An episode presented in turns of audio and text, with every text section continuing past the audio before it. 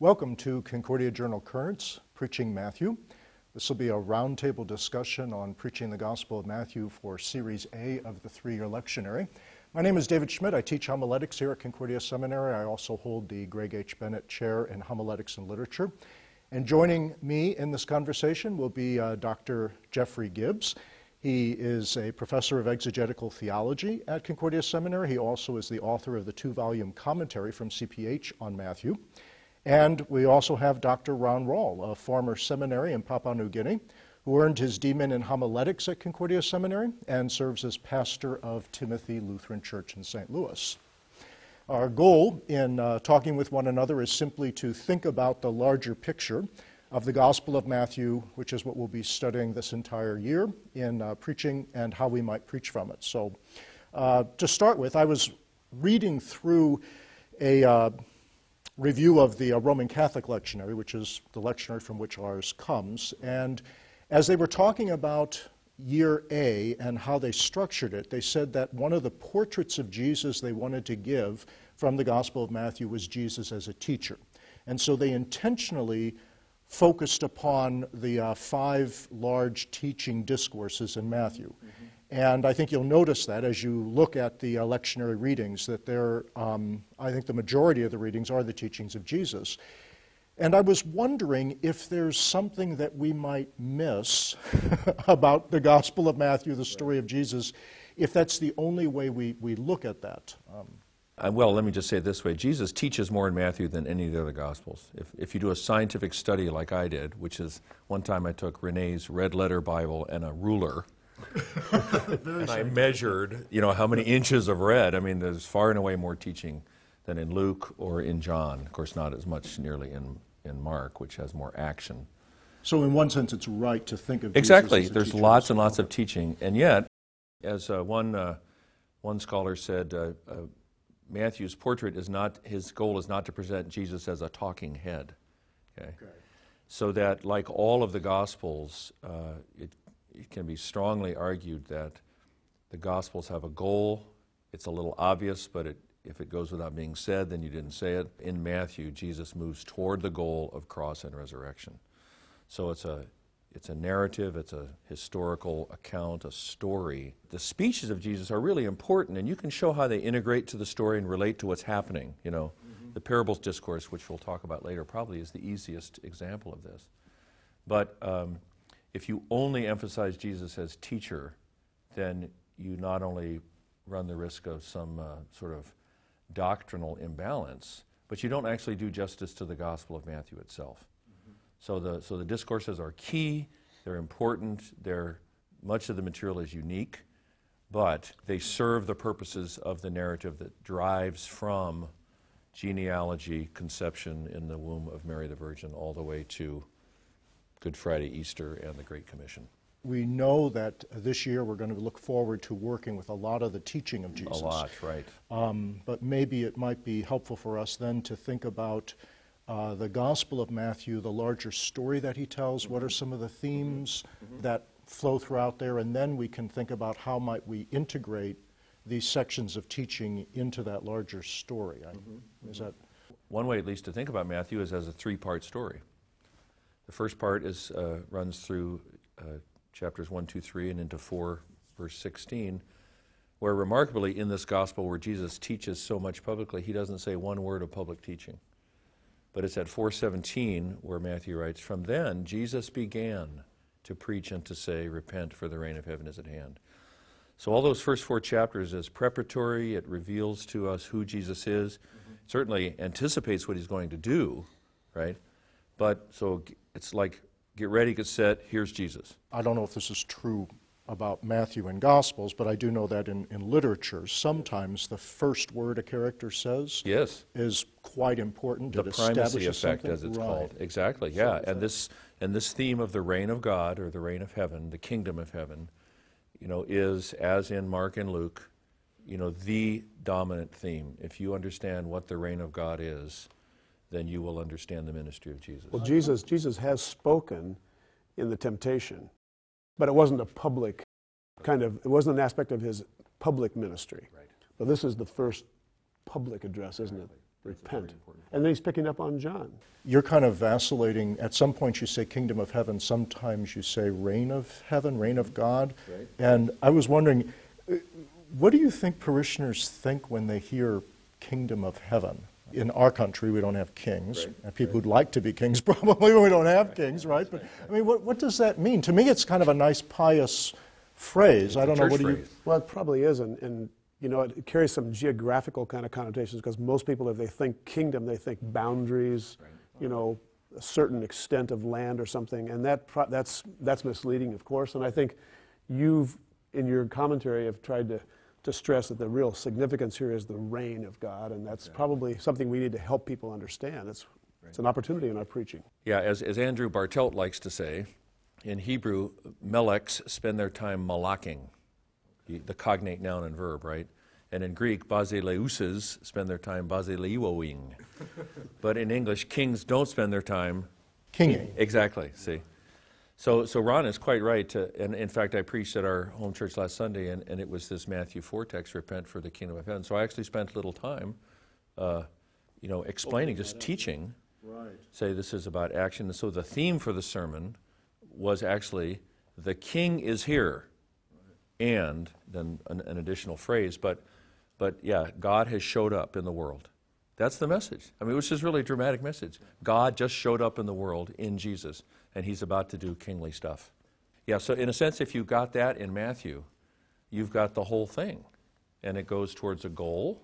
Okay, let's see. Well, I- I'm sorry. I Yeah, you. No, no, this is part in the beginning. very important, yeah. Um, and then, yeah, then kind of a big middle section where you have Jesus' ministry in Israel. It goes pretty swimmingly at first, not much opposition. And then, w- beginning with the question of John the Baptizer in 11, questions about Jesus' identity, opposition rises, you know, until you get to Caesarea of Philip. You know, then the Father reveals to Peter, reveals to Peter who Jesus is. And then at 1621, Matthew repeats this phrase from 417. From then on, Jesus began. First passion prediction. See? So, okay, what is the reign of God going to look like? What, toward what goal is the present reign of God in Jesus heading? And the answer is it's heading toward a cross. And from then on, really, passion predictions, conflict in Jerusalem, end times discourse. I mean, it, it, the conflict really drives toward Good Friday and then Jesus' vindication on Easter. So, kind of simple three part. And then the, the, the teaching narratives or the teaching discourses fit into that flow. So, if you keep that in mind, it's actually very helpful. Where, where are we now mm-hmm. in this ministry that is, that is God's inbreaking and yet can be resisted? I mean, you can actually resist the reign of God. I mean, this, is, this in and of itself is unexpected. And who are the people who do the resisting? Uh, they're the ones who refuse to accept the identity of Jesus. Yeah, who refuse to confess him as Christ, Son of God, true Son of David, right? The unexpected people get it. Magi, children, babies. We commonly assume Matthew written to a Jewish Yeah, audience. right. Is that perhaps overstated, or I mean, what is the role of the Gentiles? Uh, Matthew's concerned that they capture this vision too, that, that the kingdom is bigger than Israel. And so there are hints all the way along, especially starting with the genealogy, that this is not just because it's going to become clear in, in Matthew 28 all nations are included in God's plan, but they've always been in God's plan. But the Jews often forgot that, just as we often forget that, you know, today. And so all along, Matthew is giving hints that Jesus' concern is much bigger Right. when he goes into the Syrophoenician area, you know, or, the, or the, you know, the Gadarenes, you know. So there's, there are opportunities for people to see Jesus cares about a much bigger circle than just Israel. yeah, with that Syrophoenician one, isn't that with the Canaanite woman? Is that right? And, Yeah. and isn't it? It's like Jesus withdrew. Yeah. Isn't that right? So, so is that kind of in that middle part where you're talking about where he started with Israel and then he's withdrawing because resistance is growing, or, or what is? I can't remember, it's four, five, six times, you know, Jesus withdraws, right? Okay. Um, Joseph withdraws when and goes and settles in Nazareth when he hears that Archelaus, you know, is ruling in the place of Herod the Great. I, my guess is that it's the Matthean equivalent of John's My hour has not yet come. Okay. See, there's conflict. Sometimes it's, you know, like I believe Jesus withdraws in chapter 12 after they want to kill him over the Sabbath controversy. See, mm-hmm. he withdraws not because he's afraid, but because he'll choose the time when the conflict actually comes to its climactic. He's in control of that. Exactly. The Gospel of Matthew is not missional because it ends with the Great Commission. It's sort of missional from the get go. Uh-huh. The very notion of the reign of God, you know, God breaking in to save. I mean, and then, and then God just, he just drags people along with him. Well, I always think of that, the fact that, you know, the genealogy is supposed to talk about bloodlines, you know, but in Jesus' blood, there is Moabite blood and Canaanite blood, Yeah, you know, and, and, and so when he sheds his blood, it's really for all people. So right from the very beginning, we have that.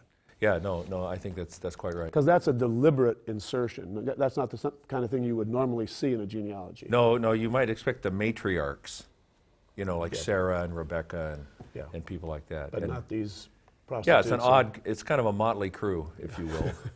So we've got the, the kingdom of God, the reign of God, and the major opposition to it. We've got people who are opposing it. I assume there's the kingdoms of this world. yeah, and Satan is in the background, right? Okay, what is the role of uh, kind of the satanic, would you even call it a kingdom? Or is it, uh, what type of a force does Satan have in, in the gospel?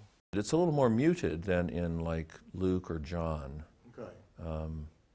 The exorcisms, you know, are obviously um, there. And, you know, in chapter 12, in, again, it's a controversy over who Jesus is. Isn't that interesting? He casts out a demon. And then the people say, uh, in, a, in a grammatical nuance that the, that the versions don't always catch, they ask a question expecting the answer no. They say, This isn't the son of David, is it? See, so identity. And then they say, Well, he casts out demons by Beelzebul. Jesus, one of his eventual responses is, Look, if I cast out demons by the Spirit of God, then the reign of God has come upon you. So, yeah, there is this sort of more cosmic conflict going on in the background. And, and that, too, is, is good to remember as we preach. I mean, we're sort of scientifically trained, naturalistic.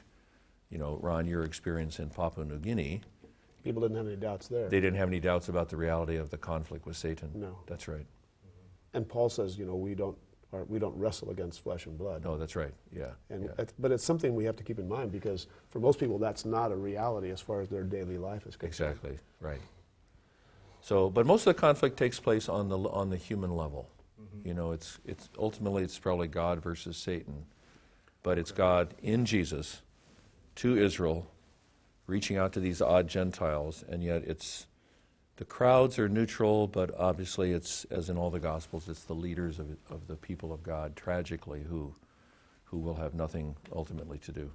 Right. I think you had said once something about um, in Matthew's gospel we watch as as all of the people get stripped away from Jesus as Right. we move. Is that especially in the passion narrative. You know, um, it's very similar to Mark, of course, but uh, this night you will all be caused to stumble.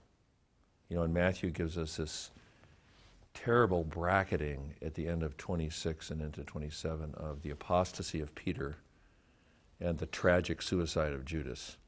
And right in the middle of those two stories, Jesus is handed over to Pilate. Hmm. And then finally, of course, at the end, as all fall away, the people don't respond, the leaders reject him, he's condemned by the Roman governor, and then, of course, the cry of dereliction. Even God, the Father. Even God, in that great, greatest of all mysteries, uh, as apparently the German of the hymn runs, not God's Son is dead, but Gott selbst ist tot. God Himself is dead. So, Norman Nagel says that Luther was the first one to come clean on that. Not to try to make it pretty or just to leave it the incredible paradox that it is that the Father abandons the Son. so? This is the this is the much larger. This picture. is exactly. See, this it's the and it's, it's the same story. It's the same Jesus, right? But this is the narrative into which the discourses t- uh, fit. Yeah, that's right. And that's, that's helpful for, you know, thinking about any text that you might lift out of Matthew. Say, well, how does this fit into the, the overall movement of the text and the opposition and why does Jesus say this, well, that's really helpful. Why don't we, why don't we take a text and, and kind of do that with it and see what happens? Sure, I think, um, let's see, I think it's proper 9, Matthew 11, 25 to 30. Ron, could you uh, read that just? And, and we can talk a little bit about how people might hear it and then think about what happens when we situate it in this larger.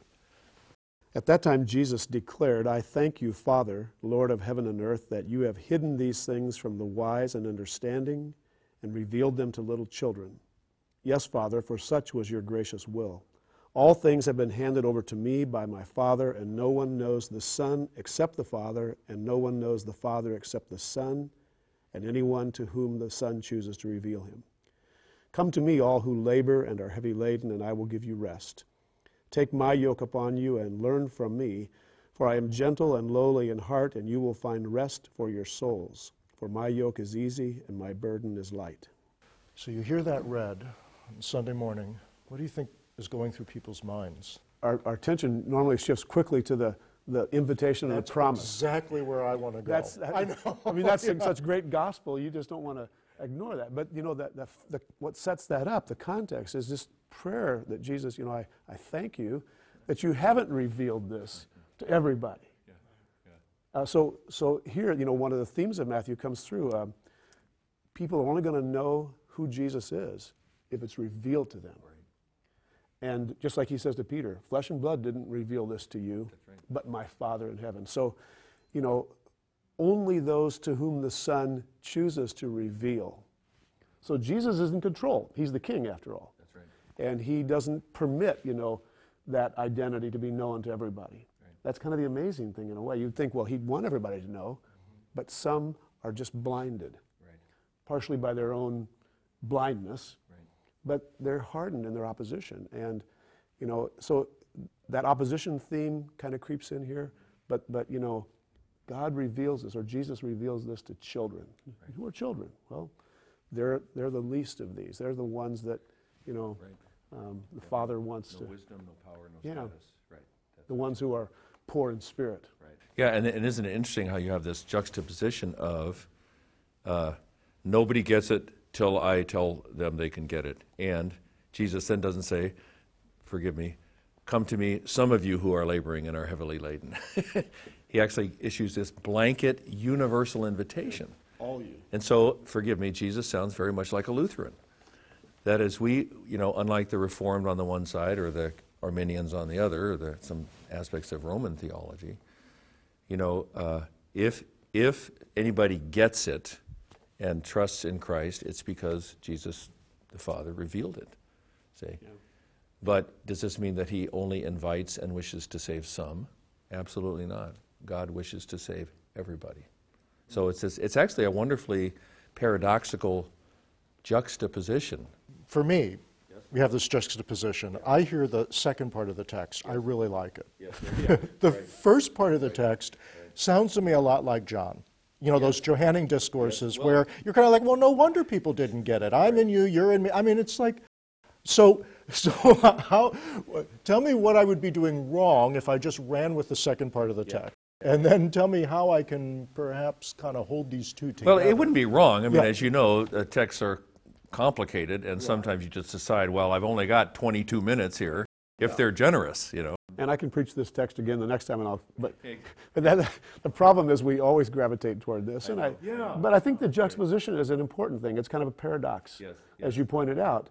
On the one hand, God reveals Himself to whomever He wills right. in His divine plan and His purpose. It's, it's His will, but He invites everyone. He wants everyone to come. See, this is actually a good example of when you when you locate it in the narrative, how there's a little bit more that comes to light, if I can say it that way. So, in chapter 11, beginning at verse 16, Jesus says, "To what shall I compare this generation?" See, that's as you know, it's a key phrase in it. This mm-hmm. this is the people who are in the process of rejecting Jesus, right? They're like children whining in the marketplace. And then he begins to scold the towns in Galilee because he did his mighty miracles there and they did not repent. See? So, okay, what's the thought? Gee, Jesus is not in control here. It's not going well. The opposition is rising. Oh, no, no, wait. He's in control. See? because God the Father is the one who reveals the Son, and the Son reveals the Father. So, see, so the first part of the text actually functions in the narrative to assure the reader that, okay, even when it goes really badly, this does not mean that God's not in control. This is just part of His plan. This is also the very reason why he speaks in parables, isn't it? Yeah, yeah, oh, yeah, right. So- Well, that, although so that that's some, complicated you know, as well. Yeah, yeah. You know, so there's some, some, again, the king is in control. He, he understands his purpose. His purpose is, you know, unlimited. His, his will is, is to reach all the nations. But, he, but he knows the opposition is there, and he's not going to throw pearls before swine. Although that brings up another verse. So Yeah. we, we could talk about But it 7, ki- 6 that- so, so for me, then, that, that kind of says that, in a sense, Jesus is allowing us to overhear his prayer. And overhearing that prayer We gain a new perspective. assures me, right. Exactly. Yeah, See, so even yeah. the front part of the text is very function- comforting. Exactly. Right, If yeah. you read it in the context of this rising, con- so in a congregation where things aren't going bad, or in a really tough ministry setting, you're trying to get the gospel out, and nobody's responding. What are we doing wrong? Well, I suppose you might be doing something wrong. Nevertheless, look, the Father's still in control even when it's going badly, right? And so what do we do then? Do we pull back? No. Come to me, all you who labor. The cool thing is that what's the next text is the Sabbath text. It's the rest. It's the day of rest in which Jesus says, oh, by the way, the Son of Man is Lord of the Sabbath. Of course, they hate him for it. See? So, so it, again, when you read it in the narrative movement, it, it just, it kind of, it doesn't soften it, but it, it locates it and it can function. So the text can function in different ways in different sermons and contexts. But, but again, it, it's, a, it's a nice example, actually. Uh, and I learned this from somebody else that you know the, the front part of this unit looks back at the conflict, and the front and the back part of the unit looks forward into what's happening next. So, so it's a good example of how. Uh, you know, it's called the Johannine Thunderbolt. Did you know that? No, I didn't. Yeah, yeah. This text is sometimes called the Johannine Thunderbolt because it sounds so much like John. It's like it comes in from the fourth gospel right here into Matthew. I think there's a parallel in Luke as well. But, uh, but again, when you locate it like that, uh, it can actually function in some very nice ways. Now, there, there aren't many times in the, uh, in the series of readings, I've looked at them, there aren't many times where we have the text just following right one after another in the narrative. We have that with the teachings, but not with the narrative. There is one place where that happens, and it's, a, it's that famous text of Peter's confession of Jesus as the Christ. Now, in year B, when you're preaching from Mark, they actually put the confession of the Christ and then the um, misunderstanding of the Christ together. So you're preaching both of those at the same time. With Matthew, you actually have these on two separate Sundays. And I was wondering, will that change the way we would preach this event, or does it change the way we're hearing the event? And is it, would it be better to have the two together, or is it better to have them apart like this, with Matthew at least? Well, and, and, and of course, those texts are they're related. But as you mentioned earlier, that's the beginning of a of a new major section in Matthew where Jesus begins now to teach about his passion. Explicitly for the Yeah, first time. for the first oh, time. Oh, that's the, that's, That's- that, the turning point. That's the turning point in the narrative, right? Wow. But see, the odd thing is that it kind of, a lot of people think, or some people think it might also be in Mark, although it functions a little bit differently. So, so it's interesting. I, I think you could go either way, but Ron, you were going to. Well, but, um, but of course, the you know I, th- I think the confession of Peter is kind of a culmination of what we what we're seeing here. You know, Jesus reveals himself and who he is, and finally it's revealed to Peter. All this time, the disciples have been sort of not sure, mm-hmm. you know, who he is. You know, and all of a sudden, Peter can say, "You are the Christ." Right. And Jesus' response Blessed are you, Simon, son Yeah. of Jonah. Right. for, For, for this flesh and blood has not revealed this to you, but my Father in heaven. so that, that picks up that whole thing. that we're talking about. Exactly. And it, it's, it's, again, in the narrative movement, it's, again, others have pointed this out, I learned it from them. Jo- the conflict really ramps up in Matthew uh, in chapter 11. You know, we were talking about that text at the end of 11. Um, chapter 11 begins with a question Are you the coming one, or shall we look for another? That this little subsection ends at Caesarea of Philip with a question Who do people say that I am? So it's all about the identity of Jesus. See, you are, and you know, it, it's not that he's just the Son of God, because the disciples in Matthew have confessed that in the boat already mm. in chapter 14, but that he's the Christ, the Son of God. And at the end, Jesus warns them not to tell anyone that he was the Christ. Because again, he's in control of when. Exactly. And I, I wonder if, okay, at this point, it's come clean to them that in terms of the reign of God in the world, Jesus is the one whom God has anointed. I mean, they kind of knew it before. He was the son of David, da da da da da. But, oh, oh, God is going, He has picked this one, anointed this one, and no other. And see, so at Caesarea Philip, the disciples come to be focused on Jesus right? Mm-hmm. And in fact, when you do that, you actually get later to open keys to the reign of heaven, see? So that as the text mm-hmm. runs. So that might be a way, when you separate the text, as Ron said, they flow together, that might be a way to preach on the exclusivity of Jesus, if you could say it that way, see? And then, of course, comes instant incomprehension, right?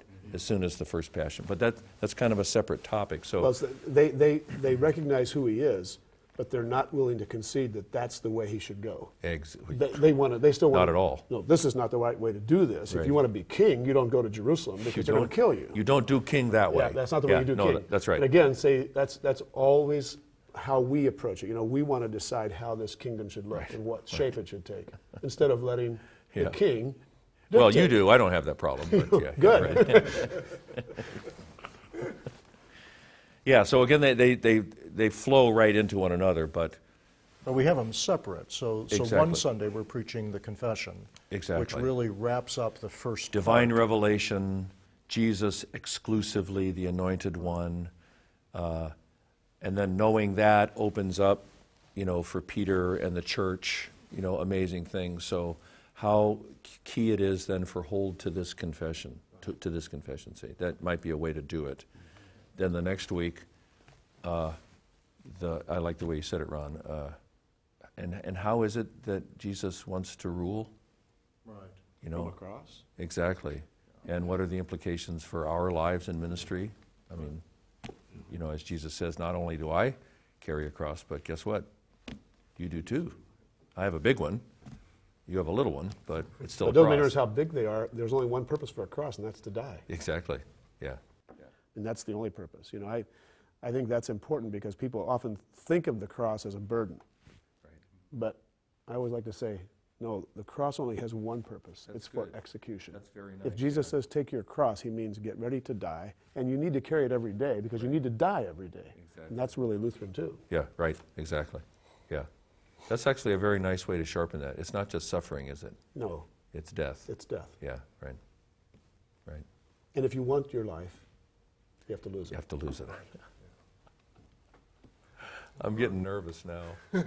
well, now, now, you're not preaching, you're meddling. well, Too personal, seen, huh? We've seen then the um, kind of the, the larger narrative picture and what happens when you take uh, two selected teachings or yeah. events and put them in that larger story. Yeah, them, yeah. the, the other thing that, that we do have is um, we do have long sections of, of teaching that follow sequentially. So, for example, uh, in Epiphany, you're going to have the opportunity to preach from the almost the whole Sermon on the Mount, just Sunday after Sunday after Sunday, if you would choose to do that, preach the Sermon on the Mount. And I was just um, kind of wondering what what your thoughts are about that a series of sermons on the Sermon on the Mount. It's the most quoted portion of the New Testament in the first five centuries of, of Christian literature. Really? Sermon on the Mount. Wow. Right. That's what one scholar actually says. But as, as you've mentioned, you know, I mean, th- this coming Sunday, um, for us where we are in time now, not when everybody watches this, um, is the Beatitudes. And uh, that's really crucial for understanding the rest of the Sermon on the Mount, too. Right. I like to think of the Beatitudes as the doorway into the sermon. And to get into the sermon the way one should, you have to go through the right door. And so there's actually sort of crucial exegetical and homiletical implications for just how you're reading the Beatitudes. And there's kind of two camps. One is you see them as virtues, so mm-hmm. the Beatitudes function as, as imperatives. Mm-hmm. You should be poor in spirit, you should be more. Things we need to work on and cultivate in order to get a blessing from God. Which, understandably, uh, and in historical context, and yet, to be honest, I think wrongly, is the way Luther read them, because he was fighting battles on his day against the, the Roman Catholic evangelical councils and the Anabaptists on the other hand. So, are they commandments or are they actually blessings? Are they mm. gospel pronouncements? Mm-hmm. And if they're gospel pronouncements, which I think they are, how? I mean, exegetically, you know, just reading the text, how does that work? And there's, there's the dominant way of doing that, there's more than one way, but the dominant way for those who think that the gospel, the, the Beatitudes are gospel proclamations, is as Franzmann in uh, Follow Me has this, it's a phrase, of something like this, in the, especially in the first four Beatitudes to the poor in spirit, the mourning, the lowly or powerless, meek, mm-hmm. and the hungry and thirsty. Franzmann says, here the, here the Christ pours messianic fullness into human emptiness, or something like that. So, what that means is that poor in spirit is not a virtue, it's a condition, mm-hmm. which is actually true of everyone, except that most people don't realize it. Mm-hmm. I am poor in spirit, that is, I, I don't have what it takes. Well, to someone like me, Jesus says, Well, you're blessed. And then he tells me why. Because he can fill you. Yeah, because the reign of heaven belongs to you. Mm-hmm. What? I have nothing to offer God? That's right. That's the good news is that He gives everything to people like you That's why he reveals it to children, right? Because who they are also the have ones. nothing to offer. That's right. They have nothing to Well, it's kind of interesting that, you know, I mean, this is the first major section of teaching, and it's not happening in a synagogue where people are listening to the Word of God and meditating on it. It's not happening in the temple where people are sacrificing for the forgiveness of their sins.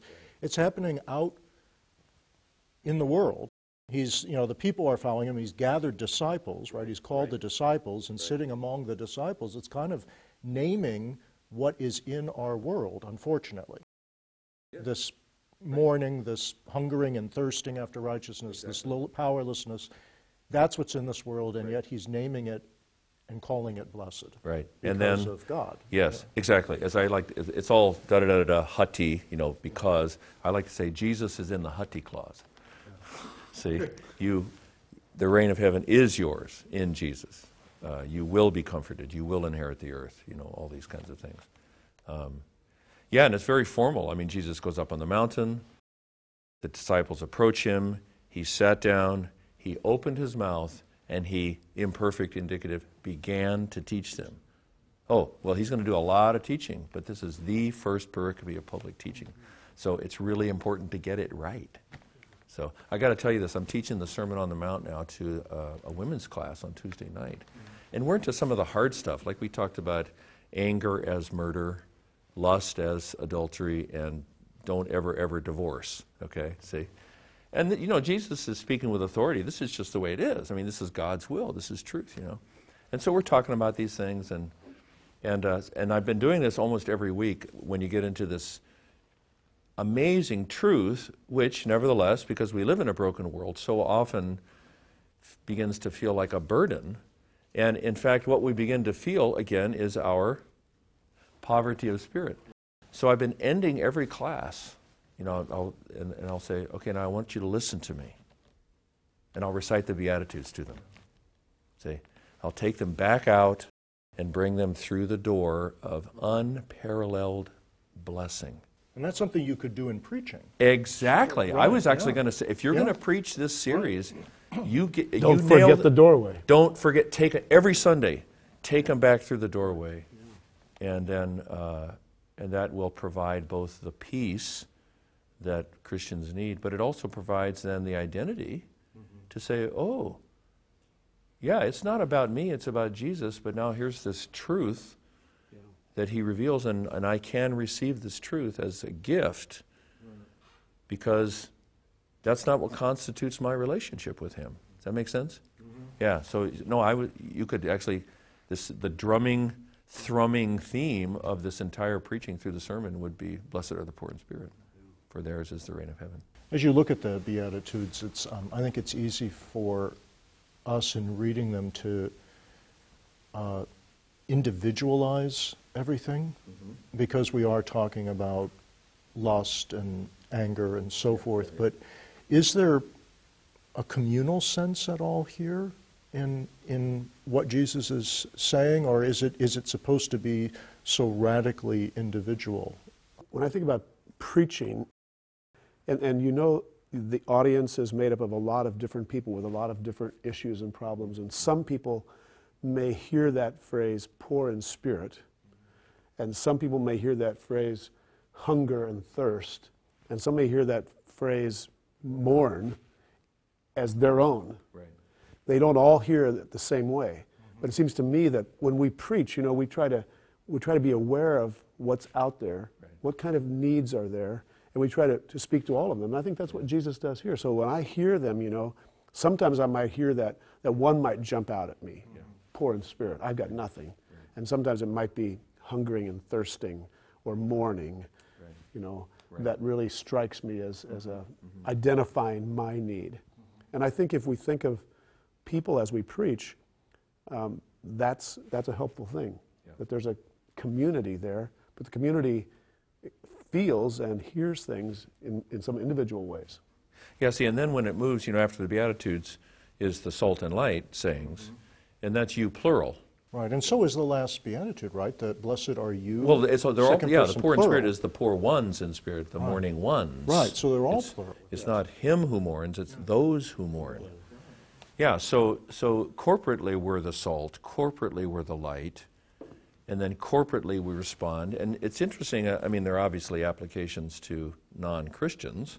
You know, let your, si- let your light shine before men, you know, that's a general statement. But so it's all the talk about the brother. If your brother has some, you have something against your brother, uh, don't judge not lest you be judged. See that the first application is actually to the community of the disciples. See, that's the first one. And, and I, I think a case can be made that a, a large part of the body, the main body of teaching of the sermon, is actually just explicating what does it mean to be salt and light. See? Oh, and here are some of the good deeds that we're to do before men.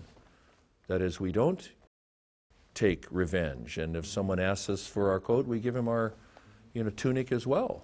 See, uh, and we Go the second mile. exactly we don't So just love the people us- who love us. I guess I see. So I'm, I'm wondering if this is helping us instead of reading these words as only dealing with my vertical relationship with God.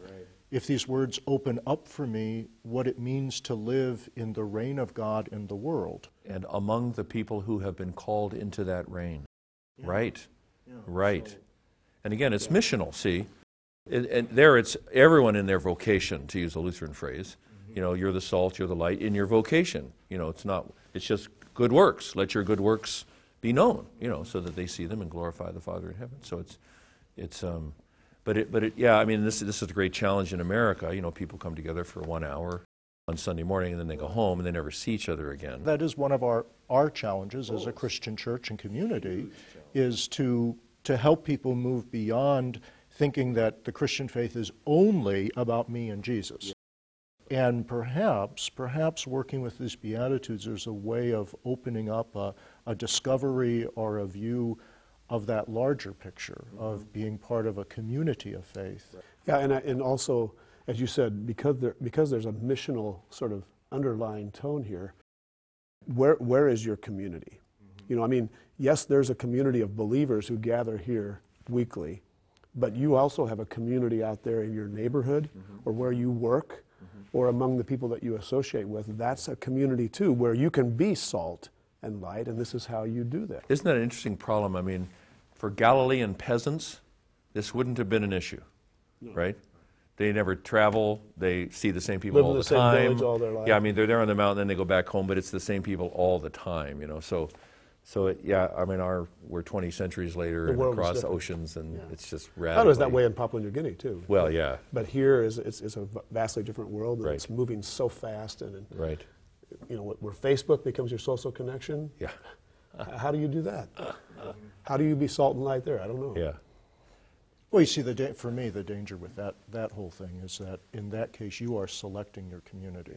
Yeah. I have a lot of control who's in, who's out. I have control of when I interact with them. I can turn it off, turn it off, and I can control when I want them in and when I want them out. And, and the kingdom of God, the reign of God is a It lot. becomes the reign of me. Right, yeah. Yeah, it really does. Yeah. Yeah, we find God bringing us into contact with people we might not necessarily want in my church or at my job. Which, And mean, yet- which means then in our preaching, we may have to challenge that kind of pre- prevalent thinking that's out there. And then there's all kinds of great truth in the sermon. I mean, you get this beautiful teaching in chapter 6 about, you know, I like, I like when Jesus, in, the problem is worry. And there's different ways to deal with the problem of worry. One is to say, it's a sin, repent, don't do it. That'd be fine. That's not what Jesus does. He says, uh, say, look at the birds. And he has this beautiful argument from the lesser to the greater, you know. He says, now you're, um, you're uh, more th- uh, worth little more than, than the birds." they, aren't you? and again, it's, it's, I'm happy to point this out. Those are questions all beginning with u or ouk or ouchi, which expect the answer yes. So the disciples go, uh, yeah, I forgot. Look at the lilies of the field. Uh, So oh, some of the teaching is kind of an inductive discovery. It's discovery. beautifully inductive, yeah. It's gentle. I imagine Jesus, I mean, I don't know what an ancient Near Eastern sense of humor really looks like, but I imagine him just sort of almost chuckling to himself as he just sort of, yeah, he doesn't yell at you. He's just, okay, now just work with me here. You know, just think about this a little bit. Uh, will not God, oh, yeah, I guess, I guess so. Yeah, yeah, okay, got it. Again, so. Yeah, but if you don't, I mean, if you lose sight of the graciousness with which the Sermon on the Mount begins, yeah, you can get in serious trouble. Well, and I mean, you're, if you're a Lutheran preacher, you always know that it has to be done in a law and gospel way. Right. And you can go run to Paul if you want to, that's fine. But the gospel's right there. But you don't have to, it's right there. Yeah, yeah. And this, the communal aspect of the poor in spirit is that, see, it means that we're all the same. Right. See, so you're poor in spirit, so am I. You and I look at the world, the same world, and because we see not only our poverty of spirit, but everybody else's, we mourn. We hunger and thirst for God to put things right. See, we're, we're, the, we're all the same.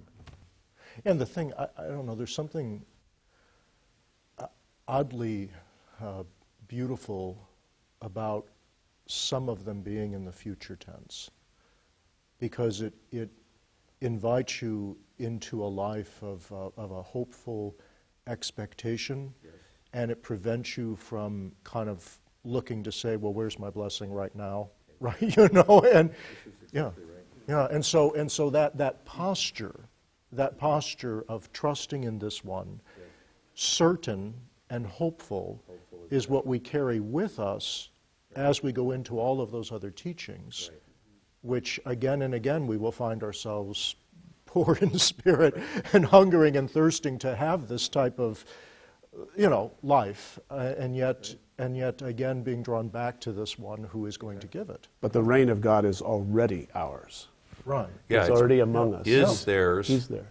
and yet all those futures in the middle. Mark Powell, in his little book Loving Jesus, talks about uh, what you could call a more mature faith. He calls it the second naivete. Um, he says it's characterized by a confident sadness. Because you know what? Guess what? Uh, the day is coming when all will be put right, but guess what? It hasn't happened yet. Not in my life, not in your life, not in the world. So, so the future tenses there, Da- David, are absolutely deliberate and important. They are, in fact, and I haven't said this word yet, so now I feel better. Eschatological. logical there you That's go right. They are absolutely right. right Yeah. So, and that invites us to a certain kind of living. Our eyes are on Christ now because the reign of heaven is, is present now, but also on Christ when he comes again. And will inherit the earth, which I think he means. Okay, So, so we talked a little bit about the inductive discovery and kind of the, the care and the, and the way Jesus did that. I think another area where one could talk about inductive discovery would be the parables, right? That those are, and you're going to have, I think, there's about 12 different Sundays where you have parables in It's a lot the of reading. parables. So, Lot right, parables. yes, it's Lots. a lot of parables. So maybe it'd be helpful for us to spend a little bit of time talking about parables, preaching parables, how they function in Matthew. Yeah. I don't know. First of all, the parables are always challenging. Um, but, but they're wonderful too because they open all kinds of doors for thinking about the gospel. And, you know, we talked about the fact that, that Matthew is kind of always talking about the unexpected or the, the surprise Right. that the gospel proposes. You know, the surprise that you would have five women in a genealogy who don't really belong there or don't seem to belong there, or the surprise of the Magi coming. Those kind of surprises are encapsulated in the parables too. The, the kinds of things that you just would never expect.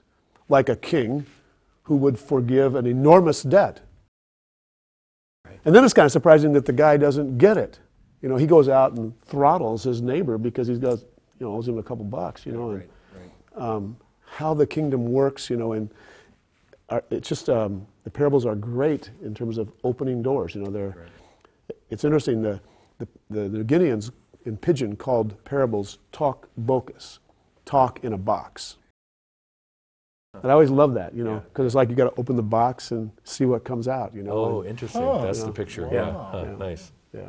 Yeah, and see that I think that's right because the and uh, and Jim Voelz in his hermeneutics text, our colleague, he talks of, and he and he says this is a rough and ready distinction, but there's uh, most of Jesus' parables are explicitly about the reign of God or the kingdom of heaven or, or however that in, is introduced, and he says those parables are especially uh, have as their tent uh, to reveal the way God is at work in the world or the way God will be at work.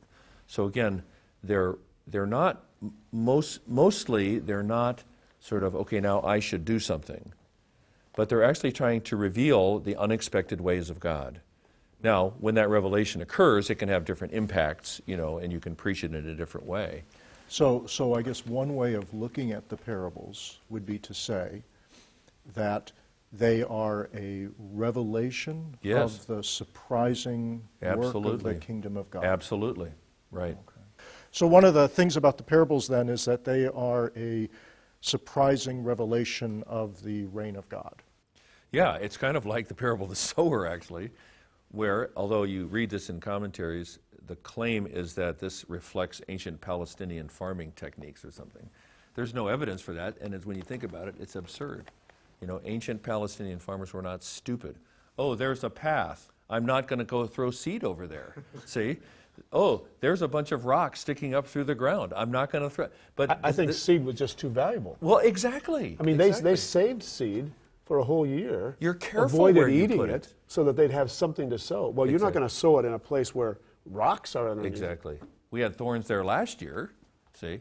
But see, that's the point, is with God, and specifically with Jesus, who is sowing the word of the reign of God, he just flings it everywhere. And so that extravagance would be offensive at the level of the story of Exactly. a It's sower doing something like that. It's Right. unexpected. Yeah.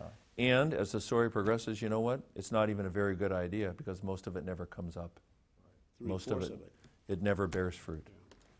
Now, unexpectedly, the part that does come up, pretty spectacular yield. Probably more than anyone would have expected in those days. Let the one who has ears to hear hear. Yeah, see, isn't that great? Again, it's Yeah. revealing.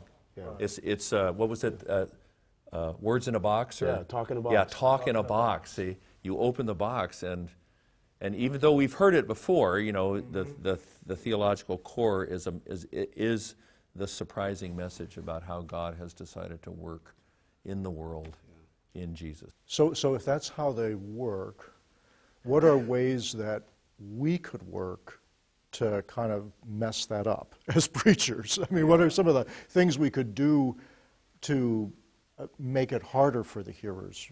Well, if you take that parable, for example, I'm sure I've done this, I'm sure, early in my preaching ministry. You know, spend more time talking about the soil. Which kind of soil do you want to be? As if that were the clue to how to get into the parable. You know, and, and, and that's not going to be very profitable for people because everybody wants to be good soil, but how do I get there? You know, and as if this was up to us, instead of, no, this is just the ex- unexpected surprise of how God works and what the power of the word. That's really where the focus is on the power of that seed. it's often said, and it's wrong to say, they only have one point of comparison. That's simply silly, okay? But they do have one central message. And see, if you miss, if you don't have a firm grip on that message, you can go off, Then you can distort it. oh, yeah. So, for instance, the, the wheat and the tares, you know, the next parable in chapter 3, I've heard it preached uh, as if, uh, uh, almost as an evangelism sermon. That is, what God really wants to do is He wants to turn weeds, tares into tares into wheat. Uh, it's not in the story. Right? See, but that when you do that, you've lost a handle on what's the central surprise.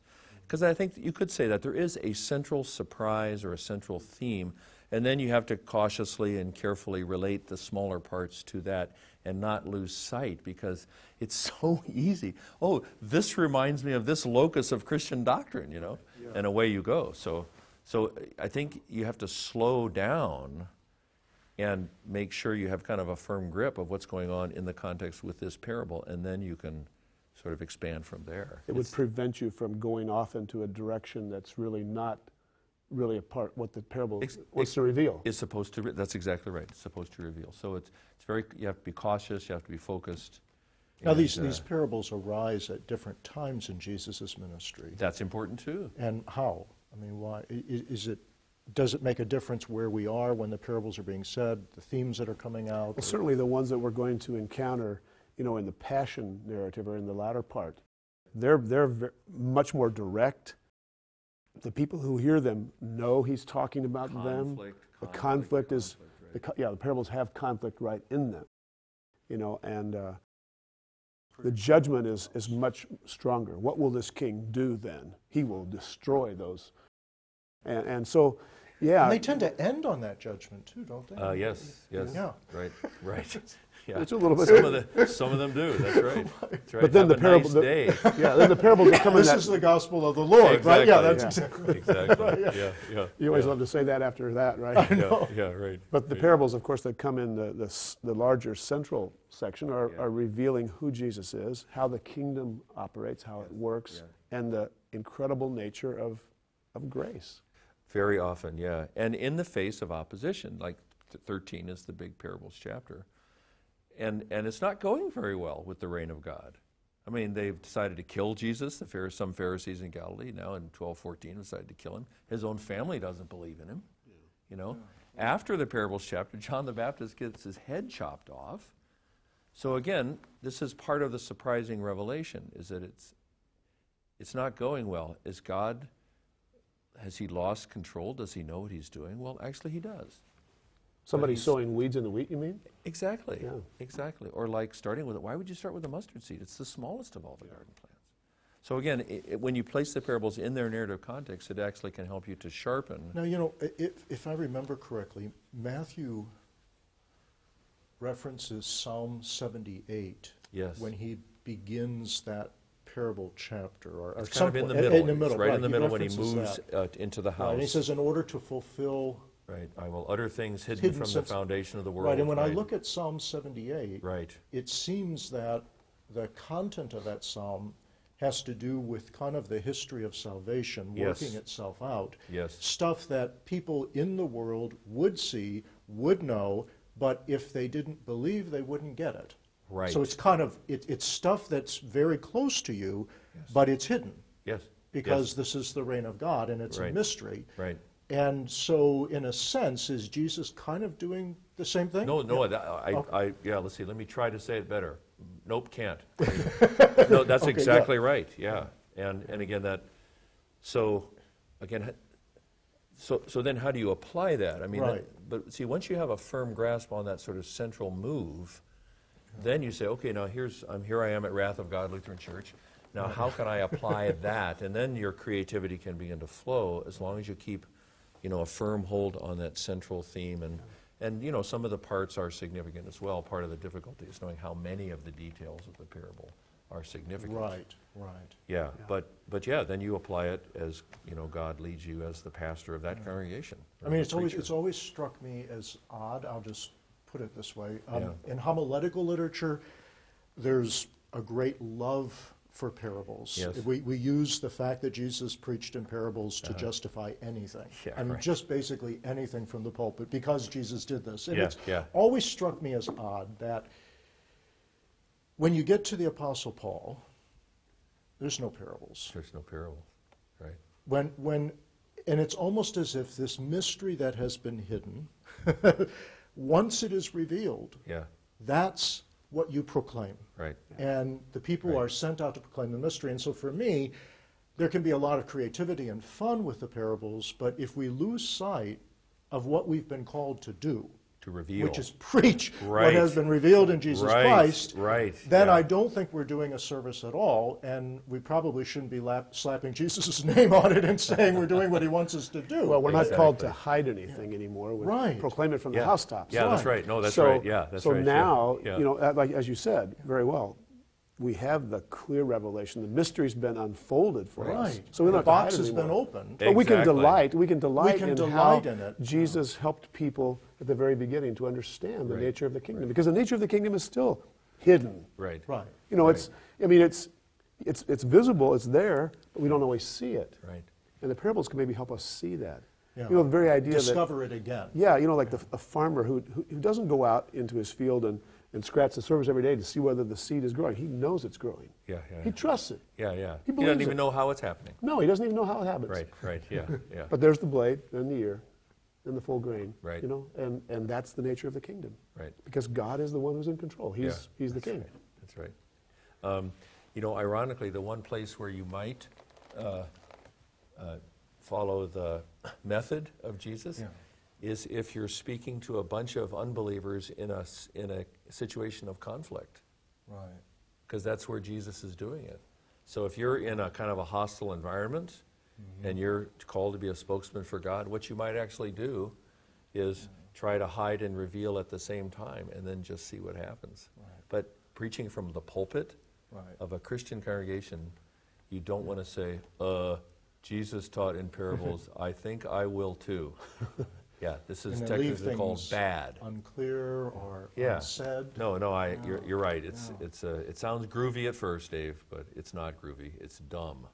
Well, I mean, and isn't there something, uh, is, is it in Matthew where Jesus does explain a few of the parables, and is that kind of a paradigm for what might have happened in his ministry? Well, that he explains everything to his disciples. Right, so that, so Yeah. that the people who are gathered on Sunday morning. Are disciples. Are would be disciples, Presumably. right, so. Yeah. So we should explain it. work. No, exactly. That's right. Right, That's, yeah. that's exactly right. Yeah. Yeah, but we don't want to lose the delight, as you were saying. Yeah. There, there can be a delight in discovering something once again. Right, Um, yeah. right. And that's the challenge. And you said, David, these are very familiar stories. Right. Christians have, you know, heard them for many years. So it is a sort of a practical challenge to how to invite people into this unexpected world. Uh, when the parable's well known, there's that ability to um, retell the parable with all dynamic equivalents, so that Oh, yeah. you're telling a story in the contemporary world, Yeah. but the plot of the story follows the plot It of the functions parable. Functions the same way. And so the people who know the parable Yeah. have a delight in hearing it again, but Yeah. hearing it completely differently. Right. That's, that's actually a very good point. Yeah. And so that's a fun. I mean, that's kind Yeah. of a fun way of preaching the parables. Right. Um, I think uh, I think a relative of yours who was a student here did that once in chapel. He was Oh. working with a Yes. parable of the the fig tree that wasn't producing, and the, Uh-huh. the owner of the Oh, vineyard Luke, wanted right. to right wanted to to uh, cut it down, and uh, he interceded. And I think the student said something like in the, in the chapel sermon, he said something like. Um, uh, how did go? Uh, a seminary student was not producing, you know, fruit, Oh. Okay. and then that was the only word that linked to the parable. And then he kind of went through the dean of students who was Oh, yeah. saying we should get rid of him, and then the other person was interceding for him, and so you Interesting, knew interesting, you yeah. knew what was being preached, and yet, but there was a delight in hearing it in a different way yeah, again. yeah. Now it that- wasn't hiding. Right. It was revealing. And Right. yeah, yeah, that's good. I like that. Yeah. So this year, uh, we're going to be having the opportunity to preach from Matthew, Yep. um, an opportunity to preach many of the teachings of Jesus from Matthew. But I think what I'm hearing is that uh, Jesus was teaching, but he was actually teaching something. Yes. and the thing that he was teaching is perhaps most fully revealed in what he was doing uh, in Matthew, uh, Right. ending up giving his life for the sake of us all. Yeah, if the message of the parables is surprising, Yeah. that hardly anybody got it, well, by the time you get to the cross, it's shocking, Right. and nobody gets it. Right. see. And um, so, yeah, it's all in service to the cross and the empty tomb. It's all in service to that Jesus, if I could say it that way. So, yeah, you don't you don't pluck the teaching out of the movement of Matthew that drives us to In fact, helping, having that in mind, that understanding in mind, helps Right. sharpen each of those individual texts. absolutely right. In terms of the way we proclaim Yeah, them. so it's a nice dynamic between the larger flow and the individual text. Yep, absolutely. Well, thank you for taking Yeah. time Yeah. to sit Great. and Yeah, converse about. Matthew. And Absolutely. thank you for listening. I pray that this will be of service to you in your task of preaching.